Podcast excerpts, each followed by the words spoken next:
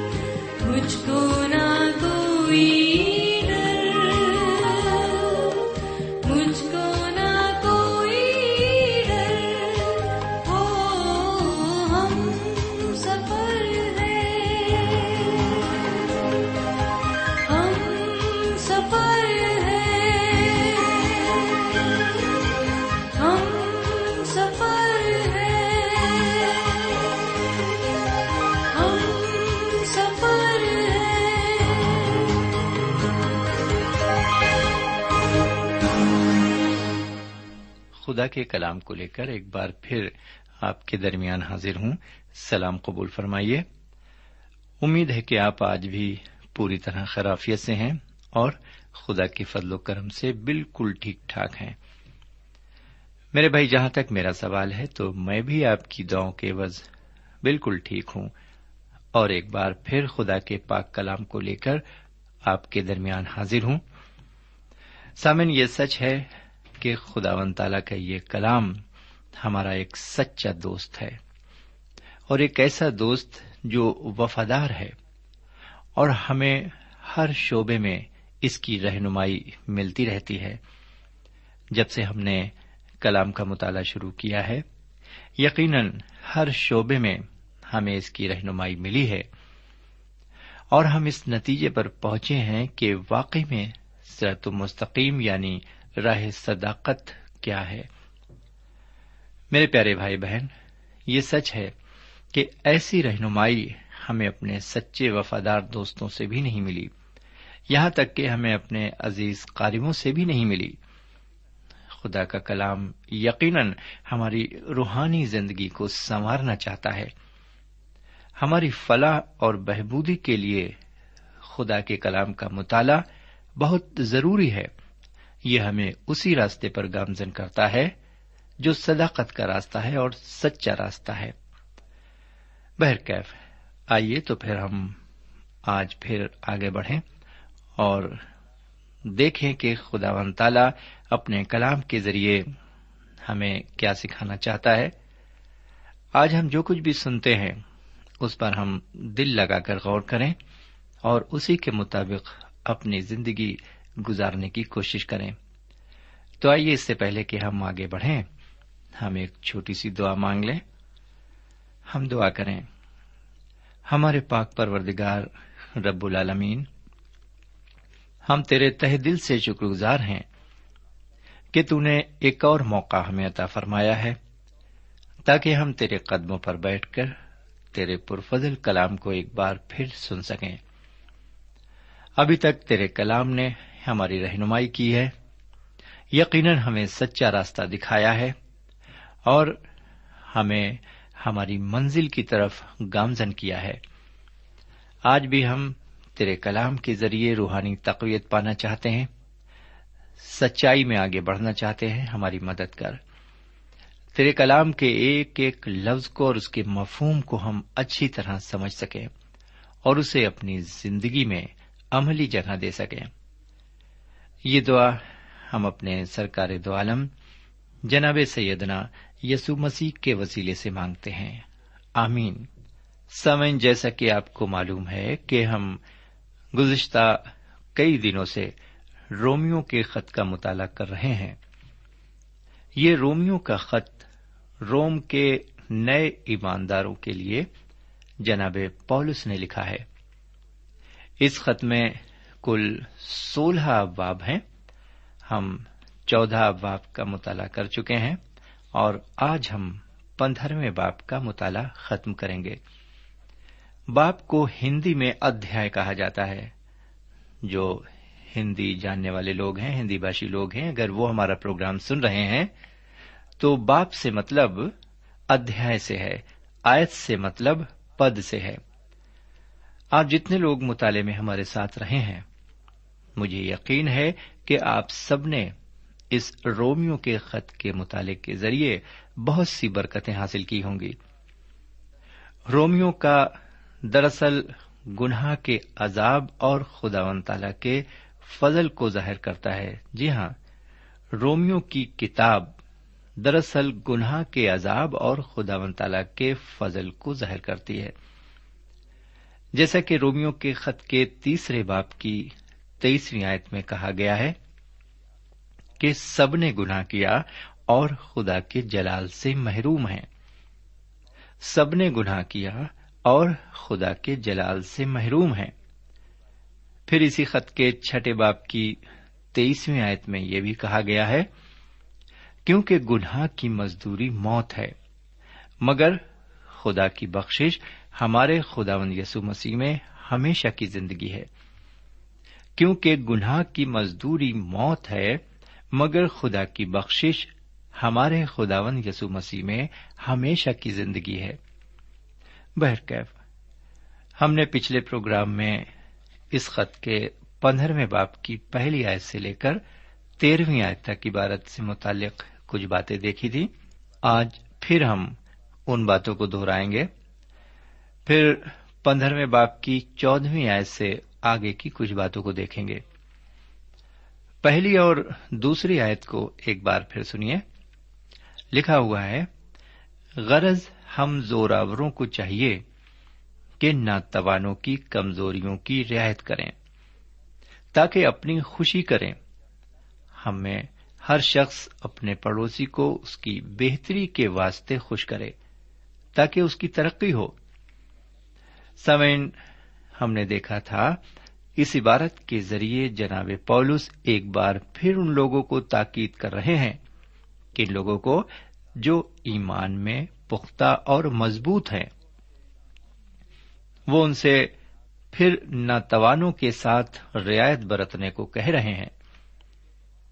وہ کہتے ہیں کہ ہم میں سے ہر شخص جو ایمان میں مضبوط ہے اپنے کمزور ایمان والے پڑوسی کو اس کی بہتری کے لیے مضبوط کرے تاکہ اس کی ترقی ہو۔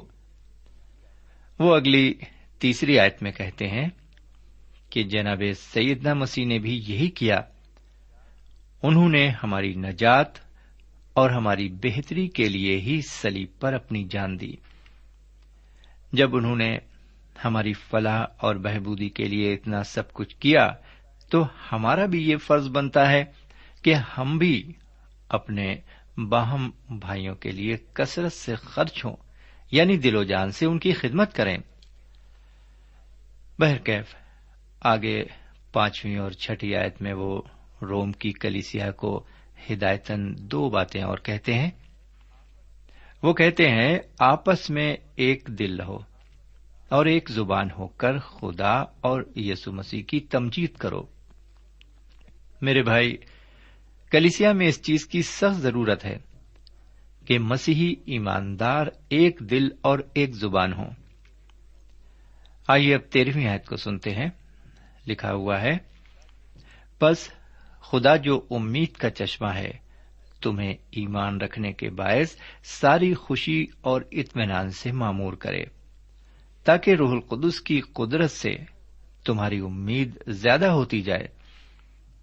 بس خدا جو امید کا چشمہ ہے، تمہیں ایمان رکھنے کے باعث ساری خوشی اور اطمینان سے معمور کرے، تاکہ روح القدس کی قدرت سے تمہاری امید زیادہ ہوتی جائے۔ جناب پولس، روم کی کلیسیا کو دعائیں خیر دیتے وقت جن لفظوں کو استعمال کرتے ہیں، وہ بڑے ہی معنی خیز ہیں۔ وہ خدا کو امید کا چشمہ بتاتے ہیں۔ میرے بھائی، یہ سچ ہے کہ خدا و تعالی امید کا چشمہ ہے۔ ہم ساری امیدیں اسی سے لگا سکتے ہیں۔ آگے وہ کہتے ہیں، خوشی اور اطمینان سے معمور کرے۔ یہ سچ ہے کہ اگر انسان کے پاس خوشی اور اطمینان نہ ہو، تو اس کی زندگی بالکل بیکار ہے۔ میرے بھائی، زندگی کا سب سے بڑا سرمایہ یہی دو چیزیں ہیں۔ حضور کریم جناب سیدنا مسیح نے بھی اپنے شاگردوں سے یہی فرمایا تھا۔ یونا کی انجیل کے چودہویں باپ کی ستائیسویں آیت میں انہوں نے فرمایا، میں تمہیں حقیقی اطمینان دیا جاتا ہوں۔ جس طرح دنیا دیتی، اس طرح نہیں، بلکہ اپنا اطمینان تمہیں دیتا ہوں۔ تمہارا دل نہ گھبرائے اور نہ ڈرے۔ میرے بھائی، یہ سچ ہے کہ انسان کی زندگی میں اگر اطمینان نہیں ہے، سکون نہیں ہے اور خوشی نہیں ہے، تو اس کی زندگی بالکل بیکار ہے۔ ہم بہت کچھ کمانے کی کوشش میں لگے رہتے ہیں اور اچھے سے اچھا کاروبار کرنے کی کوشش کرتے ہیں، اچھی سے اچھی نوکری پانے کی کوشش کرتے ہیں اور اس کے پیچھے ایک ہی مفہوم ہوتا ہے کہ ہم اس دنیا میں بہت کچھ اپنے لیے حاصل کریں۔ پہلے پیسہ حاصل کریں، اس کے بعد اس سے سب کچھ حاصل کریں۔ میرے بھائی، اور ہم کسی حد تک نبے فیصدی کامیاب بھی ہو جاتے ہیں۔ لیکن یہ سب کچھ حاصل ہونے کے بعد بھی اگر ہماری زندگی میں سکون اور اطمینان اور خوشی نام کی کوئی چیز نہ ہو، تو اس سے کیا فائدہ ہوگا؟ مان لیجیے ہمیں کروڑوں روپے مل جائیں۔ کروڑوں روپے بینک میں ہمارے جمع ہو جائیں۔ لیکن اگر ہمیں بلڈ کینسر ہو جائے، تو ہماری خوشی کہاں رہے گی؟ ہماری زندگی میں تو زہر گھل جائے گا اور وہ سب کچھ بیکار ہے۔ سو اس لیے یہ جو سچی خوشی ہے، یہ خدا کی طرف سے ہی ملتی ہے۔ وہی اس خوشی اور اطمینان کو ہمارے لیے مہیا کرتا ہے، جیسا کہ حضور کریم نے فرمایا۔ جس طرح دنیا دیتی اس طرح نہیں، بلکہ اپنا اطمینان تمہیں دیتا ہوں۔ جی ہاں ہمیں اسی اطمینان کی ضرورت ہے۔ بہرکیف اب آگے پندرہویں باپ کی چودہویں آیت سے ہم دیکھیں گے کہ وہ اپنی گواہی کس طرح پیش کرتے ہیں۔ چودہویں آیت سے اکیسویں آیت تک عبارت سنیے، یہاں پر اس طرح لکھا ہوا ہے، اور اے میرے بھائیوں میں خود بھی تمہاری نسبت یقین رکھتا ہوں کہ تم آپ نیکی سے معمور اور تمام معرفت سے بھرے ہو اور ایک دوسرے کو نصیحت بھی کر سکتے ہو۔ تو بھی میں نے بعض جگہ زیادہ دلیری کے ساتھ یاد دلانے کے طور پر اس لیے تم کو لکھا کہ مجھ کو خدا کی طرف سے غیر قوموں کے لیے مسیسو کے خادم ہونے کی توفیق ملی ہے۔ کہ میں خدا کی خوشخبری کی خدمت کہن کی طرح انجام دوں، تاکہ غیر قومیں نظر کے طور پر روح القدس سے مقدس بن کر مقبول ہو جائیں۔ بس میں ان باتوں میں جو خدا سے متعلق ہیں مسیسو کے باعث فخر کر سکتا ہوں، کیونکہ مجھے اور کسی بات کے ذکر کرنے کی ضرورت نہیں سوا ان باتوں کے جو مسیح نے غیر قوموں کے تابع کرنے کے لیے قول اور فیل سے، نشانوں اور معجزوں کی طاقت سے اور روح القدس کی قدرت سے میری وساطت سے کی۔ یہاں تک کہ میں نے یروشلم سے لے کر چاروں طرف الکم تک مسیح کی خوشخبری کی پوری پوری منادی کی اور میں نے یہی حوصلہ رکھا کہ جہاں مسیح کا نام نہیں لیا گیا، وہاں خوشخبری سناؤں، تاکہ دوسرے کی بنیاد پر عمارت نہ اٹھاؤں۔ بلکہ جیسا لکھا ہے، ویسا ہی ہو کہ جن کو اس کی خبر نہیں پہنچی، وہ دیکھیں گے، اور جنہوں نے نہیں سنا، وہ سمجھیں گے۔ اس لیے میں تمہارے پاس آنے سے بار بار رکا رہا۔ مگر چونکہ مجھ کو اب ان ملکوں میں جگہ باقی نہیں رہی اور بہت برسوں سے تمہارے پاس آنے کا مشتاق بھی ہوں۔ اس لیے جب اس فانیہ کو جاؤں گا، تو تمہارے پاس ہوتا ہوا جاؤں گا، کیونکہ مجھے امید ہے کہ اس سفر میں تم سے ملوں گا اور جب تمہاری صوبت سے کسی قدر میرا جی بھر جائے گا، تو تم مجھے اس طرف روانہ کر دو گے۔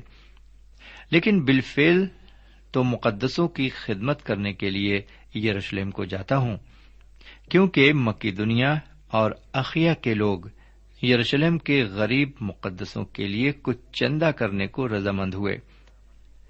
کیا تو رضامندی سے؟ مگر وہ ان کے قرضدار بھی ہیں۔ کیونکہ جب غیر قومیں روحانی باتوں میں ان کی شریک ہوئی ہیں، تو لازم ہے کہ جسمانی باتوں میں ان کی خدمت کریں۔ بس میں اس خدمت کو پورا کر کے اور جو کچھ حاصل ہوا ان کو سونپ کر تمہارے پاس ہوتا ہوا اس فانیہ کو جاؤں گا۔ اور میں جانتا ہوں کہ جب تمہارے پاس آؤں گا تو مسیح کی کامل برکت لے کر آؤں گا۔ اور اے میرے بھائیوں، میں یسو مسیح کا جو ہمارا خداوند ہے، واسطہ دے کر اور روح کی محبت کو یاد دلا کر تم سے التماس کرتا ہوں کہ میرے لیے خدا سے دعائیں کرنے میں میرے ساتھ مل کر جافشانی کرو۔ کہ میں یہودیا کے نافرمانوں سے بچا رہوں اور میری وہ خدمت جو یروشلم کے لیے ہے، مقدسوں کو پسند آئے اور خدا کی مرضی سے تمہارے پاس خوشی کے ساتھ آ کر تمہارے ساتھ آرام پاؤں۔ خدا جو اطمینان کا چشمہ ہے، تم سب کے ساتھ رہے۔ میرے بھائی، اپنی اس گواہی میں وہ ایک بات بڑی مارکے کی کہتے ہیں۔ بیسویں آیت میں وہ کہتے ہیں، اور میں نے یہی حوصلہ رکھا کہ جہاں مسیح کا نام نہیں لیا گیا، وہاں خوشخبری سناؤں، تاکہ دوسرے کی بنیاد پر عمارت نہ اٹھاؤں۔ میرے بھائی، وہ خاص بات یہ ہے کہ جہاں مسیح کا نام نہیں لیا گیا، وہاں خوشخبری سنائی جائے۔ کسی دوسرے کی بنیاد پر ردا نہ رکھا جائے۔ آج بہت سے خادم یہی کرتے ہیں۔ جہاں خوشخبری سنائی جا چکی ہے، وہیں پر پھر خوشخبری کا بیج بوتے ہیں۔ ہمیں نئی جگہ ڈھونڈنی چاہیے۔ اس کے لیے ہمیں محنت تو ضرور کرنی پڑے گی، لیکن اس کا نتیجہ بھی بہت اچھا نکلے گا۔ بہرکیف آئیے تھوڑا آگے بڑھتے ہیں اور پندرہویں باپ کی بائیسویں آیت سے لے کر انتیسویں آیت تک عبارت کی تشریح دیکھتے ہیں۔ تیئیسویں آیت کو پھر سے سنتے ہیں۔ مگر چونکہ مجھ کو اب ان ملکوں میں جگہ باقی نہیں رہی اور بہت برسوں سے تمہارے پاس آنے کا مشتاق بھی ہوں۔ سامن اس تیسویں آیت کے ذریعے ہمیں یہ پتا چلتا ہے کہ جناب پولس جہاں جہاں گئے، وہ وہاں باترتیب کلام خوشخبری سناتے رہے۔ انہوں نے ہر ایک شخص تک کلام انجیل پہنچایا۔ اسی لیے وہ کہتے ہیں کہ اب ان ملکوں میں جگہ باقی نہیں رہی۔ یعنی اب کوئی بھی ایسی جگہ نہیں بچی جہاں خدا کا کلام نہ پہنچا ہو۔ میرے بھائی، یہاں پر ہم دیکھتے ہیں کہ جناب پولس اس حکم کی برابر تعمیل کر رہے ہیں جو متی اور مرکز کی انجیل میں پایا جاتا ہے، جس کو ہم عظیم حکم کہتے ہیں۔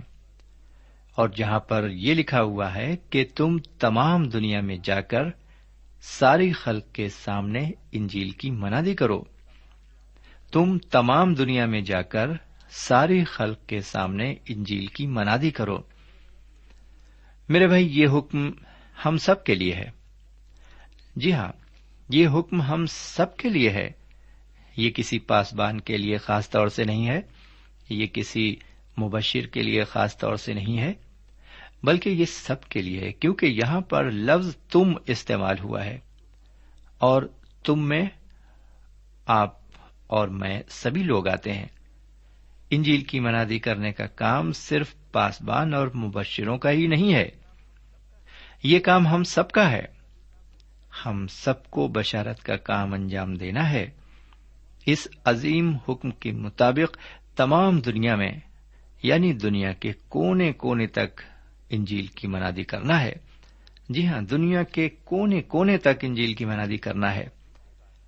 اور دوسری بات ہے، ساری خلق کے سامنے۔ جی ہاں ساری خلق کے سامنے یعنی ہر طرح کے لوگوں کے درمیان انجیل کی منادی کرنا ہے۔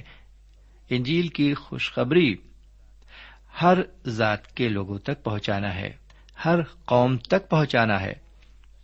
خواہ وہ کوئی بھی قوم ہو، کوئی بھی ذات ہو، اور کسی بھی طرح کے لوگ ہوں، کوئی بھی گروہ ہو، ہمیں سب تک پہنچنا ہے۔ ہمیں ہر ایک شخص تک خدا کا کلام پہنچانا ہے۔ بہرکیف آئیے اب ایک عبارت اور پڑھ لیں۔ یہ عبارت رومیو کے خط کے پندرہویں باپ کی تیسویں آیت سے لے کر تینتیسویں آیت تک ہے۔ یہاں پر لکھا ہوا ہے، اور اے بھائیوں، میں یسو مسیح کا جو ہمارا خداوند ہے واسطہ دے کر اور روح کی محبت کو یاد دلا کر تم سے التماس کرتا ہوں کہ میرے لیے خدا سے دعائیں کرنے میں میرے ساتھ مل کر جافشانی کرو کہ میں یہودیہ کے نافرمانوں سے بچا رہوں اور میری وہ خدمت جو یروشلم کے لیے ہے، مقدسوں کو پسند آئے اور خدا کی مرضی سے تمہارے پاس خوشی کے ساتھ آ کر تمہارے ساتھ آرام پاؤں۔ خدا جو اطمینان کا چشمہ ہے، تم سب کے ساتھ رہے۔ آمین۔ سامعین آیتوں میں جناب پولس منت اور التماس کرتے ہیں۔ وہ روم کی کلیسیا سے کیا التماس کرتے ہیں؟ وہ کہتے ہیں، میرے لیے خدا سے دعا کرو۔ میرے لیے خدا سے دعا کرو اور جافشانی کے ساتھ دعا کرو۔ میرے بھائی، ہم سب مسیحی ایمانداروں کو دعا میں یقین رکھنا چاہیے۔ ہم جو کچھ کریں، دعا کے ساتھ کریں۔ ہمیں اپنی لیاقت اور اپنی بازو قوت سے زیادہ دعا پر بھروسہ کرنا چاہیے۔ کیونکہ جب ہم دعا کرتے ہیں، تو ہم خدا سے مدد مانگتے ہیں۔ اور جب ہم نے اپنے کام کے بیچ میں خدا کو ڈال دیا، تو پھر ہمیں اسی کے سہارے کام کرنا ہے۔ بہرکیف۔